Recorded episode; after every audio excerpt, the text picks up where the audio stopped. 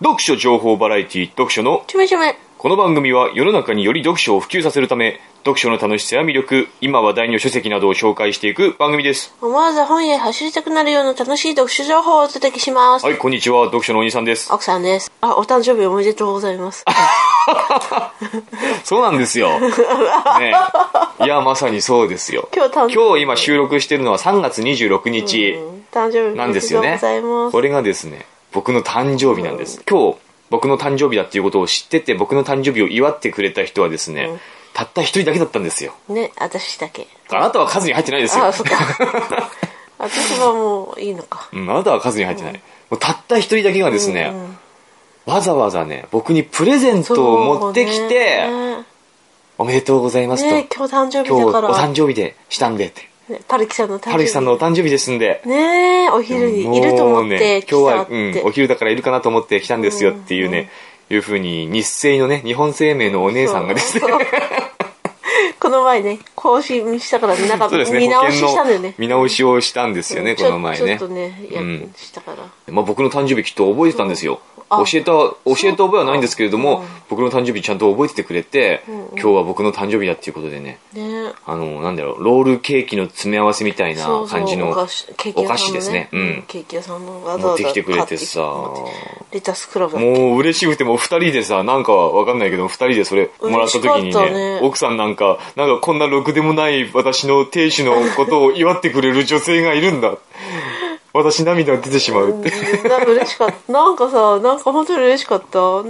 ねうん、ありがたかったです。なんか涙が出てうん、本当嬉しくた。もうダメですからね。もうこれ聞いた後に、ね、お兄さんお誕生日おめでとうなんて言ってもダメですから。た。誰も言わないもうおめでとうは、いや、言わない。それないですかね。でももうおめでとうの受付は、何？受付は終了しました。何言って言ってほしいんでしょ言ってほしい。いや、言ってほしくないです。もうおしまいです。嘘？32かうん32です。まだ32か。うん、32。若いね。そうなんですよ。ととにかくね、祝ってくれたのはその保険屋さんだけ。私と。ね。あなたは数に入ってないですけども、保険屋さんだけ。私、僕今日お誕生日なんですよって言ってからの、おめでとうございますなんてのはさ、もう言わされてる感じゃないですか。うん、そうだね。ね。別にそれは本心からじゃなくて、誕生日なんですって言ったからおめでとうって言ってるだけであってね。でも、今日の保険屋さんはね、言わなくても来てくれてんだから。言わなくてもわざわざおめでとうって言いに、品物までも、誕生日プレゼントまで持ってきて。もうこれあれですよね。保険の、僕の保険金の受け取り人があの人になってもおかしくない。ぐらい、もう真心があるから。愛があるからあ、さ。そう。違うよ。しくてもっと別口にも入ってくださいっていう営業だよ。うんそうだよ。そうだよ。そりゃさ。そうは思いたくない。真心だからあれは。あ、そう。うん誕生日でした。はい。はい。ということで、はいじゃあ、本屋大賞ノミネート作品、やっていきましょうか。はいもう4月10日がですね、うん。本屋大賞の大賞発表なんですよ。だからもう、さっさとやっていかないと、あと全全部読んだ？まだ？まだです。今日また2冊やっていきますけれども、まず1冊目、はい。村山咲はい。百花の魔法はい。っていうやつね。はい。これ村山咲さんは先、去年、えっ、と、欧風堂物語っていうね、小説でノミネートされた人ですね。欧風堂、欧風堂の王が何？桜、風、うん物語、物語っていう本屋さんのあんまり印象に残ってないんですけれども、初めて僕も初めて言ったような ような気がするけど、あんまり印象に残ってない。でも、な、何だったかな ?5 位より上だったんじゃないかな？確か、欧風堂。あ忘れちゃったけども、どうだったかな？うん。あ、そう。うん。で、今回この百花の魔法で、去年に引き続きのノミネートだよね。うん。うん。正直なこと言っていいですか？はい。この百花の魔法は僕は全然面白くなかったです。あ、そう。うん全然面白くない。百貨店の話。その百貨店、星野百貨店っていう、あの、老舗百貨店か、創業50周年かな、50年ぐらいの老舗百貨店を舞台にした、その百貨店で働く、いろんな従業員たちの、まあお話で、なんかその百貨店では、白い猫、あるんですよ。白い猫っていうのが天井のなんか、うん。絵みたいなのになってて、その白い猫が夜な夜なっていうか、抜け出すと。あ夜な夜なじゃないけども、うんふっと抜け出して、その従業員の前に現れることがあると。うんその白い猫を見ると、幸運の白い猫だから、なんか願い事が叶うみたいなあ。ね。そういう都市伝説めいたものが、その、百貨店の中にあるよっていうのがあってね。で、百貨店は、今、だんだんこう、やっぱ不況だから、その地域に密着してる、地域に愛されてる百貨店なんだけれども、売れなくなってきて、どんどんこう廃れていく。そんな中、その従業員がそれぞれ思いを抱きながら、自分の誇り、仕事に誇りを持って、まあ、なんちゃらかんちゃらしていくっていう話なんだけれども、まずね、もう出てくる人がみんないい人。あもうみんなもうね、心が綺麗。もうキラッキラしちゃってる。これキラキラ共和国かと思ったもん、これ。これキラキラ共和国かなってね、読んでてね。違うの、百科の魔法でやって。もうキラキラ共和国でしたね、これね。タイトルを変えた方がいい。ああそう 本当に。こっちがキラキラ共和国。なんも嫌みったらしい人も出てこないし、あなたみたいな人いない？いない。あみんなもうね、人のため、世のため、人のため、お客様のため。あうーん私はこの百貨、星野百貨店で働くんだと。もうん、働きたい。最後のね、方は本当もうくっせえ恋バナ。うん。うん、なんか老夫婦、その百貨店に昔、百貨店を好きで昔通ってた若い男女が、年取って60ぐらいになって、またずっと離れてたんだけども、他のとこに行ってたから、それでも地元に帰ってきて、あ、あの時の百貨店がまだあるみたいなことで、なんか二人で買い物して、しながら、あの時、私たちはあの時ああやって出会って、こうやって恋してみたいなことをね、延々そんなことが書かれてて、もう何一つ面白くない、恥ずかしい、読んでて恥ずかしくなるような、60過ぎた老夫婦がもうニコニコ買い物をして、昔を思い出してる風景みたいなのがね、ずっと書かれてて、作文みたいな感じ？いや、物語そのものはね、悪くないんですよ。ただ、あんまりにもキラキラ共和国だから、何もこう、やっぱ僕としては、いくらか人間みみたいなの、そのちょっと人間のいやらしさとかね、ちょっと暗い部分、うんうんちょっと悪い部分みたいなのがいくらか書かれてた方が、よりこう、いい物語っていうのが引き立つんですよ。うんうんうんうん。でもこれは、ただひたすらいい話。だから、面白くない面白くない。僕は面白くないだけだって、別にこれが、こういう本が好きな人、こういう物語が好きな人はたくさんいると思うんだよねま。あ私表紙嫌いじゃないよ表紙表紙もキラキラしてるじゃないですか。うん表紙もキラキラ共和国なんですよ。表紙の絵がいいじゃない、うん、いいですよね。百科の魔法っつってね。女の子系しそうなやつそうだけども、でも、僕はあんまり好きじゃないね。深みがない物語にとにかく。まあ、多少ね、ほろっと涙が出そうななる部分もあるんだけども、去年でいうところのコーヒーが冷めないうちにポジションだね、これは。ああそうなんだうん、僕的な感想を言うと。うん。一切興味ないですよ、ノクさんね。うんない ね。ないないないなんか面白くないとかって言われると本当にない。ないですか、うん。いや、悪くないけども、僕が面白くなかったっつうだけ。で、これは本当ね、全く本当に悪い大人が一切出てこない、キラキラした小説なんですけれども、一方で、もうこれこれ終わりです。終わり。次。一方でですね、はい。この盤上のひまわりだよね。うん。はい。男女盤上のひまわり。何の番でした？あ、将棋です、これ。将棋の話なんですよ。へえあそうなんだ、うんへえこの盤上のひまわりはね、逆に、いい大人がほとんど出てこない小説なんですよね。暗い小説だよ、これ。くくれって暗い、暗い。あ暗いからこそなんか人間の、なんていうの、渦巻くこの重厚感みたいなのがすごいね、厚みがすごかったね。本本自体も熱いけれども、あ好き、うん、好きでしたね。人間ドラマとしての厚みがすごかった。ー。これがね、今回だからこれをちょっとメインに語っていきたいんだけれども、あのー物語はね、うん。この小説の中で現代とされてるのは平成6年なわけ。うんうんで、山形県天童市。うん。ってわかる？わかるよ。なんで有名将棋の駒だ。おー、素晴らしい。あなたさすがに地理は得意でね。地理とか名産とか得意だよね、本当あの、将棋の名産地、山形県天童市は将棋の駒の名産地ですよね。そこでですね、まあ、平成6年ですけども、将棋のビッグタイトル、うん。竜勝戦というのが行われて、うん。まあこれは架空のタイトルですよ。うん。多分、竜王戦の文字みたいな感じだよね。竜勝戦っていうのが行われていて、対戦してるのはですね、その天才棋士、三部良樹竜勝。24歳。多分これ、羽生善治を多分 パクってるんだと思うんです。もじってるんだと思うんですけども。三部良樹竜勝24歳。ね、これは現竜勝ですよ。ね、挑戦するのは、プロ棋士養成機関である奨励会を経ずに実業家から転身して特例でプロになった東大卒エリート棋士上条圭介六段33歳なんですよ。うんこれが挑戦者。これ全国の将棋ファンが注目する対決はですね、両者譲らず3勝3敗。これ7番勝負なんだね。うん3勝3敗で、勝負は最終戦である第7局に持ち込まれるわけね。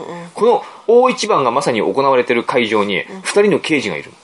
うんもうギラついた目をして待機してるんですよ。それを二人の刑事、若手の佐野さんとベテランの鬼刑事石場さん。この二人がいるわけね。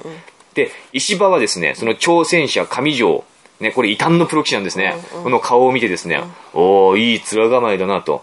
人一人殺しても何でもねえって面してやがると。そうつぶやくんですね。これがもう序章、プロ、あの、プロローグとして描かれるシーン。うんなのね。で、これ、上条圭介っていうのがこの物語の、まあ、主人公うんうんなんですけれども、この人がまさに実業家、今、さっきも言ったけども、今言ったけども、実業家から転身してプロ棋士になったのね。うん。で、この、何の実業家かっつうと、もうざっくり言うと、ホリエモンみたいな感じ。IT 革命屋の、経歴的には本当ホリエモンみたいな感じで、もうその IT ベンチャーの機種うん。で、もう何十億っていうそれで利益を生み出して成功して、ん。した人なんですよ。もう飛ぶ鳥を落とす勢いの中に実業家としてんいたんだけれども、突如として会社の株を売っ払って引退する。んそこから何をしたかというと、将棋の世界に進んでいくんですよ。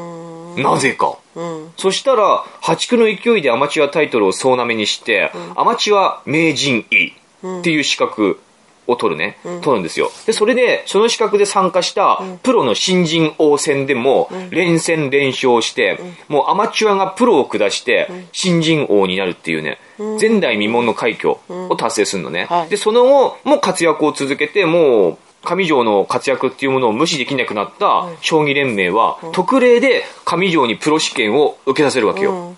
うんね。で、このプロ棋士になるにはね、本当は奨励会っていうものを経なくちゃいけない。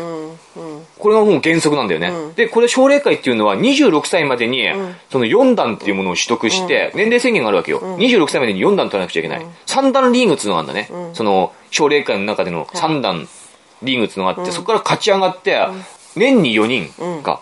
年に4人しかプロ棋士にはなれないあ。そうなんだへえらしいのねで、上条は、それは本当の話。これ本当の話。どこが嘘ですか？いや初めから。僕が誕生日だっつうのも全部嘘です。上条は、ね、30歳。嘘ついてないよね、言ってないじゃない。やこれ本当の話で、僕はどっから嘘ついてると思ってるの？なんか最近なんかどれが本当でどれが嘘なのか。まあ小説の話だから、まあ、嘘といえば嘘なんだけれどもね、架空の話だから。えでもそれは本当にそうなの？あ、このプロになる、うんその、奨励会の話は本当です。あそうなんだ、うん。へえ。あの、で、上条は、この時30歳で、別に奨励会にも入ってないわけでしょ？でも、特例、本当の特例。なぜかというと、上条がベンチャーのホリエモンみたいな人だから、もうその前からもう、将棋やる前からメディアでも取り沙汰にされてるような有名人だったから、その人が将棋界に名乗りを上げたことで、もう将棋が盛り上がるじゃないですか。だから、もうもう実力もあるし、ここで一つ特例を設けて、プロ棋士との5番勝負をさせて、勝ち越したらプロにしようっていうプロ試験を受けたらですね、3勝1敗、5戦目をやることなく、3勝1敗でプロ棋士になるわけね。うん、その後も棋士のごとく勝ち続けて、3年後の竜昇戦と。こういう風になってるわけ。上条圭介っていうのはね。そこから時を遡る頃数ヶ月ですよ。その流昇戦が行われてる時から時を遡ること数ヶ月。ある山の中で、まあ、重機を動かして作業をしていた、工事していた作業員がですね、白骨死体を発見する。うんうんその白骨死体を鑑定した結果、死後3年ぐらい経ってる。うんで、男だと。で、推定年齢が40歳から50歳。うんあの、視察されたんですね。死因は腹部を刺されたことによる視察なんですよ。で、この死体にはね、奇妙なところがある。なんだ？まあ、死体そのものには奇妙なことはないんだけれども、その発見された時に奇妙だった。なぜかというとですね、その死体はですね、将棋の駒を抱かされてたのよ。へえそのまま見つかった。うん、見つかったんですよ。将棋の駒も一緒に見つかったんですよ。その白骨死体の胸のところから。うんうん。で、その将棋の駒がですね、駒袋っていうちゃんとしたうん。袋の中に全部一揃い入ってたんだけれども、これを調べた結果、驚くべきことに、うんその将棋の駒っていうのはですね、初代菊水月作、うん近畿島津毛根目盛り上げ駒と。なんでしょう 何の話でしょ近畿島津毛根目盛り上げ駒っていうね、うそれは何？そういう駒の名称。あ駒に名前があるんだそう。で、これがですね、初代菊水月作、近畿島津毛根目盛り上げ駒。これが600万円もするような名品なんですよ。駒だけで？駒だけで。へこの初代菊水月っていうのは、その駒の名称なんですよね。駒作りの名人、大名人。で、この近畿島津毛根目盛り上げごまっていうのはですね、言ってみてください。近畿盛り上げつば。近畿島津毛根目。もういいよもういいよじゃねえよ。これが600万円するやつで、あのー、7組しかないんで、7個しかない。この日本にっていうか、この世界に。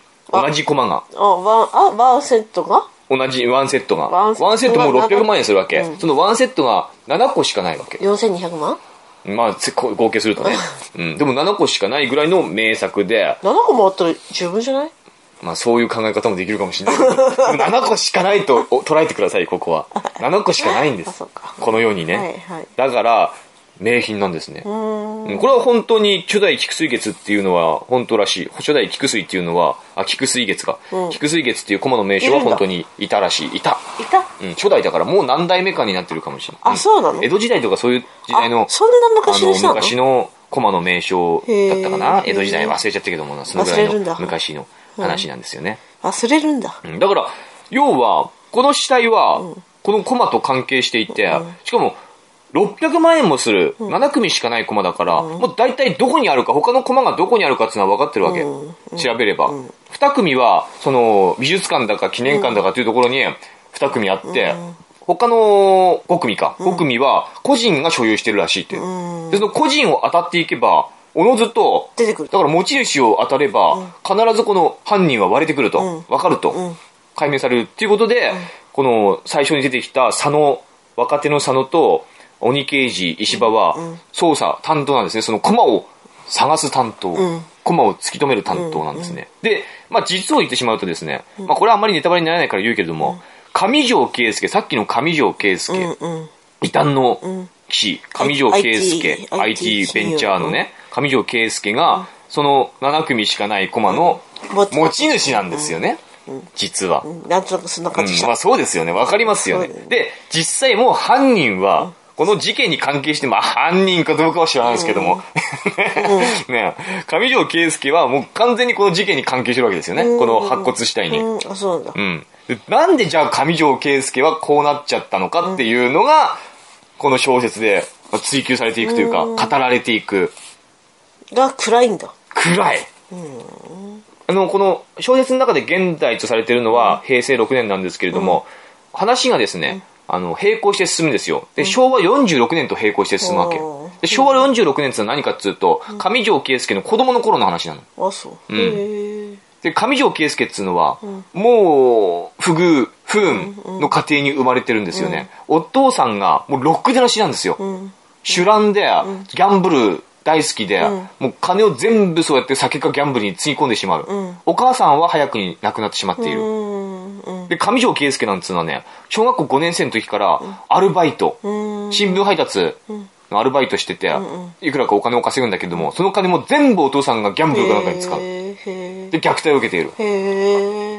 で、ある日、うん唐沢さんっていうね、学校の先生を定年した、うん。まあ、立派な人なんですけれども、この人はすごく将棋好きなのね。ん。将棋のアマチュアの中でもかなり段位を持ってるぐらいの実力者で、すごい将棋が好きで、将棋の雑誌とかも熱心に読んでるんですよ。うん。で、雑誌が溜まると、あの、廃品回収に出すじゃないですか。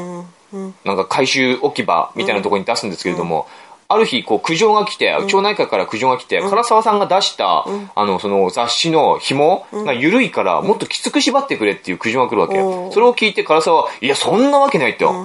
僕は、私はいつもきっちり縛ってるよってね、おかしいなって見に行ったら、あの、本当に緩緩んでると。なんで緩んでるかって言ったら、将棋の雑誌が抜き取られてるわけ。なるほどね。で、。これはなんでだろうと思って、監視してたら、その新聞配達の少年、上条圭介が持ち帰ってた。うーん。それで勉強したんだ。うん。で、上条圭介は5年生なのに、その、唐沢が読んでるすごい高難易度の、あの、将棋雑誌っていうのをちゃんと理解していて、そこで唐沢は上条くんに声をかけて、一緒に将棋やらないかってなってね、この、唐沢さんは上条圭介を、まあ、将棋の師匠ですよねになるんだけれども、でも、上条圭介はね、もう、ろくでもない親のもとに育ってるから、うんで、唐沢さんはそれ知るわけよ。うんうん。なんてこったってもう一緒に温泉に行ったらもう体中あざだらけだし、でも食うものも食ってないしって、だからうん、唐沢さんは、まあ、もう小学あの学校の先生だった人だから、立派な人だから、教育委員会とかに訴えかけようとするんだけれども、今だったらさ、あの、すぐそんな子供って保護されるじゃないですか。でもこれ昭和40何年の話だから。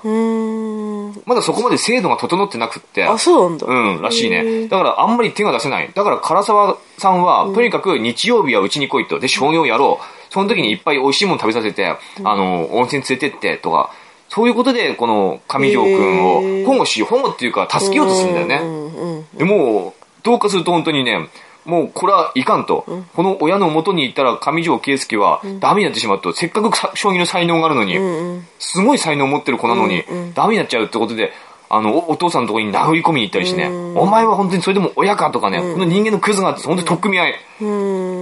うん。あの、奨励会に入れようとするんだよね。あ、そう。でもお父さんは、いや、そんなことは許さねえ。こいつは一生俺と一緒に暮らすんだと。うん俺に金を運ぶんだと。俺のために働くんだっへえ。ていう、もうクズですよね。うんうん。うん、そういう幼少、唐沢さんっていう良き理解者、良き師匠がおりながらも、なかなか上条圭介思った通りの道に進むことができない。結局、その最初言ったように、異端の騎士として、竜将戦に挑戦している。しかし、うん。その白骨死体には上条くんが関わってるあと。、その、しなんでそんなことになったのかっていう話。あ、そう。ああ、その、白骨死体は、その助けてくれてた先生。さあ、誰なんでしょう？そこの、だから、それが誰なのかっていうのも、これを読みながら考えていくのも一つの面白さですよあ、ね。もうこれ今方喋ったのはね、本当のちょっとした部分だから、この話の。あ、そうなんだ。めっちゃこれ熱いじゃないですか、結構。うん。もっともっと深いんだ。もっともっといろんな人が出てくるし、うんもっともっといろんなものが関わってきますね。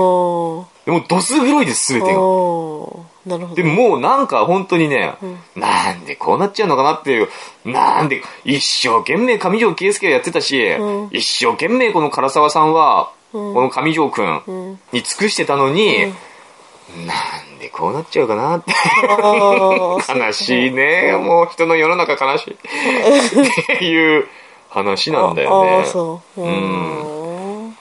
僕はね、これ読んでてさ、なんかこの唐沢さんの、うん。この唐沢さんが上条圭介に関わるシーンっていうのは、この小説の中の3分の1か4分の1かぐらいの話でしかないんだけれども、うん。そこが非常にこう、胸、うん。込み上げてくるものがあってさ、うん。なんかこの大人が子供を、この恵まれないっていうかさ、不遇のうん子供に手を差し伸べてる姿がね、いいね、やっぱり。ここは、グッとくる。もう涙が出そうになって。またうん、ここいい、いい話だなってすごく思ったのね。まあやっぱ頑張って、どんだけ頑張っても、うんやっぱ報われないことがあるみたいな、そういう、あ、言っちゃった、い方がいいのかな？ネタバレ、ネタバレになるのかな？え なんか今ネタバレになっちゃうのかな？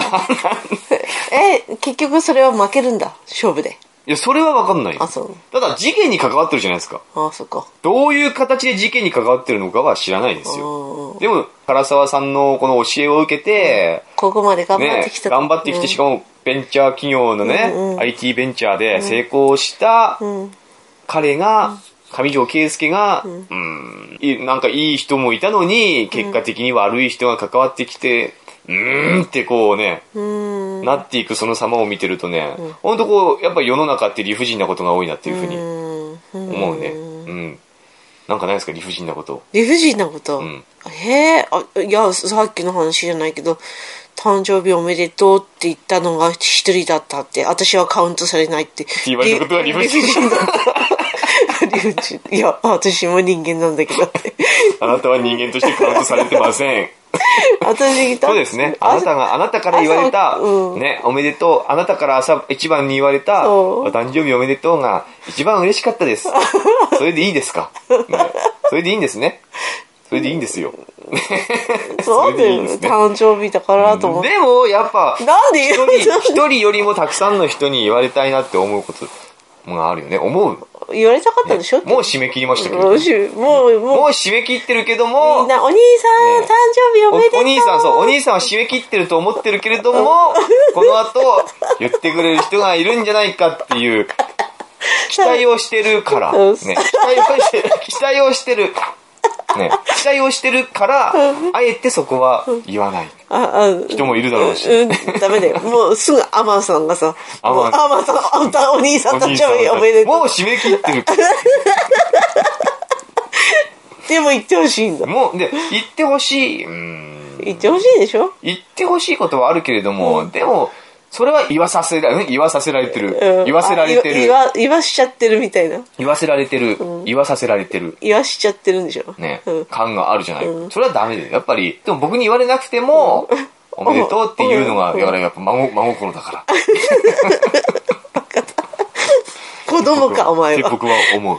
子供だな。でもやっぱ理不尽なことって本当多いなって思うし、うんあのー、魔女の宅急便？うん。あるじゃないですか。うんあるね魔女の宅急便。映画のおおアニメでしょアニメの宮崎駿の方の魔女の宅急便です。宮崎駿なんだっけあ、ジブリか。ジブリのですよねなんか。うちの娘が、まあずっと見てるじゃないですかね。うん見てるね何回も見てるんだよ、もううんそう何十回も見てる。そう。じゃないですか。で、改めて僕、魔女の宅急便、大人になってから見たよね。うんうん子供の時あんまり魔女の宅急便っていうものは見ても、なんとなく見てるから、ストーリーは分かってるけどもさ、なん何も思うところあんまりないんだけれども、最近だから大人になってね、魔女の宅急便見ると、そのキキが、んなんだ、おばあちゃん？白髪のおばあちゃんのところに、あの、配達、ねうん配達の依頼を受けて、訪ねたら、そのニシンのパイを焼いてる。孫の誕生日かなんかのためにニシンのパイを焼いてる。けどもニシンのパイってなんだよっつう話。そもそも、それ、それうまいのか、本当に。思っちゃうよ、ね。ね思うんだけれどもね。でも、オーブンが壊れてるから。ダメね、と。うん。諦めようかしらって思ったら、古いオーブンがあるんだよね。うんなんか本当に。薪でやるやつ。うん昔ながらの古いオーブンがあって、キキが私それできますみたいなさ、火の起こし方、あれお母さんに仕込まれてるからできますみたいなこと言って、それやってみましょうよみたいなことになってね、あの、ニシンのパイを焼く。それを協力するわけだよね。何時間もかけて掃除したりさなんか他にも電球買ってあげた、あげちゃったりとかしてさ、一生懸命になってそのおばあちゃんのニシンのパイを焼くわけじゃないですか、キキがね。で、その時はトンボの、トンボと約束しているなんかのパーティーもあったりとかしてね、その時間に間に合わせるようにして配達を、ニシンのパイの配達を終えていかなくちゃいけないみたいな感じで、で、まあ出来上がりました。急いで行かなくちゃってね、行くんですよね。そしたらもう大雨ですよ。うん。もう嵐みたいな大雨の中をニシンのパイをお腹の中に抱えてさ、あの孫の誕生日の会場みたいなところにさ、届けたら、もうすごく冷たくあしらわれるじゃないですか。その孫の女の子に、私このパイ嫌いなのよね、バタンってね、やられて、もう雨の中ずぶ濡れで帰っていって、トンボのパーティーにもなんか行けずじまいで、せっかくこうおばあちゃんのために一生懸命頑張って、ね人のためだよね。うん。そうだね。もうキキは本当にいい子だから。ねなんか見返りが欲しくてやってるわけじゃない。おばあちゃんこの孫のためにニシンのパイ焼けたらいいなと思って一生懸命頑張ったんだけれども、結果として受け取る側から何も喜ばれないで終わっちゃうっていうこの理不尽なうん。現象が起こるわけじゃないですか。そうそうそうそう。ねしかもずぶ濡れでトンボのパーティーにも間に合わない。何一つ危機は悪いことしてないのに。むしろいいことをしたのに、不幸な、不運な、いつものあなたみたいな。僕みたいな、もういつもの僕みたいな いつもパターンじゃないですか。もうこれ見ても、これ見ただけで僕はもう30、まあもう今2歳だけれども、うん。当時31歳の、当時31歳の僕はこれ見ただけでもう涙がこぼれちゃった。こういう理不尽なことはたくさんあるよなって。うん。この上条圭介みたいにさ、うんここに無理やり上条圭介につなげるけども。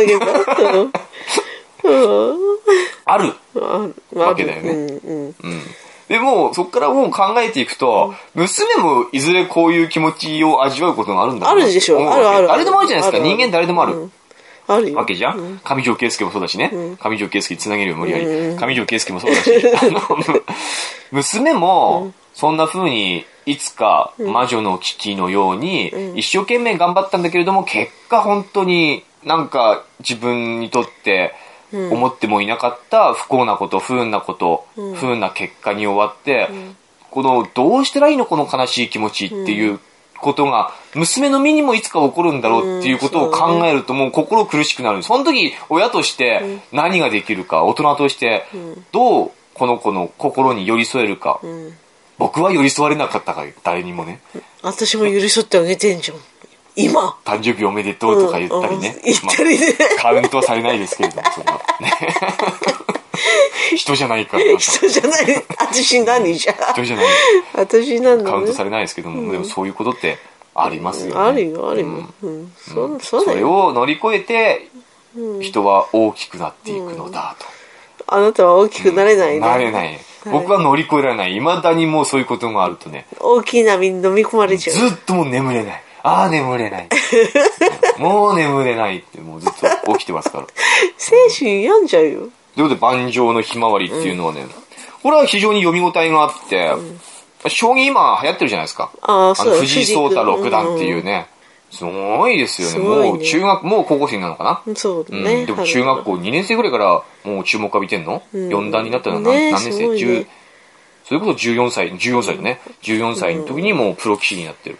もうプロ棋士なんてのはさ、さっきも言ったけれども、その三段リーグっていうのがあって、あのー年に4人しか、すごく狭き門なのね。うんそれ知らなかったね。ねで、その中でも、藤井聡太っていうのは特別、飛び抜けて強い。もともと、だから、プロ棋士になれるっていうことが、もうすでに特別なわけですよ。藤井聡太まで、あの、有名じゃなくても、もうプロ棋士になれたっていうだけで天才なわけ。天才でも、藤井聡太みたいな大天才が現れると、他の天才が霞んじゃうんだよね。うん、あ、そうか。なねねで、その、その下にはさらにね、あの、涙を飲んでる、プロ棋士になれなかった三段止まりで終わってしまった、あの、奨励会うん。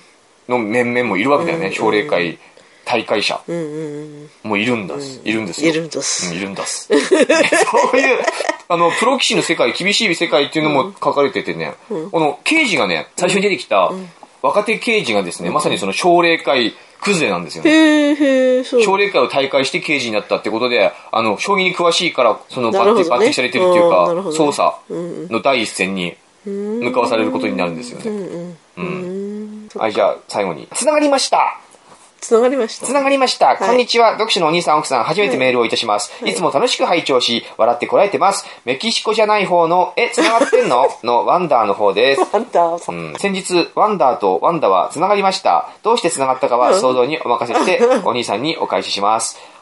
我々が繋がったと感じた奥さんの直感は何だったのか。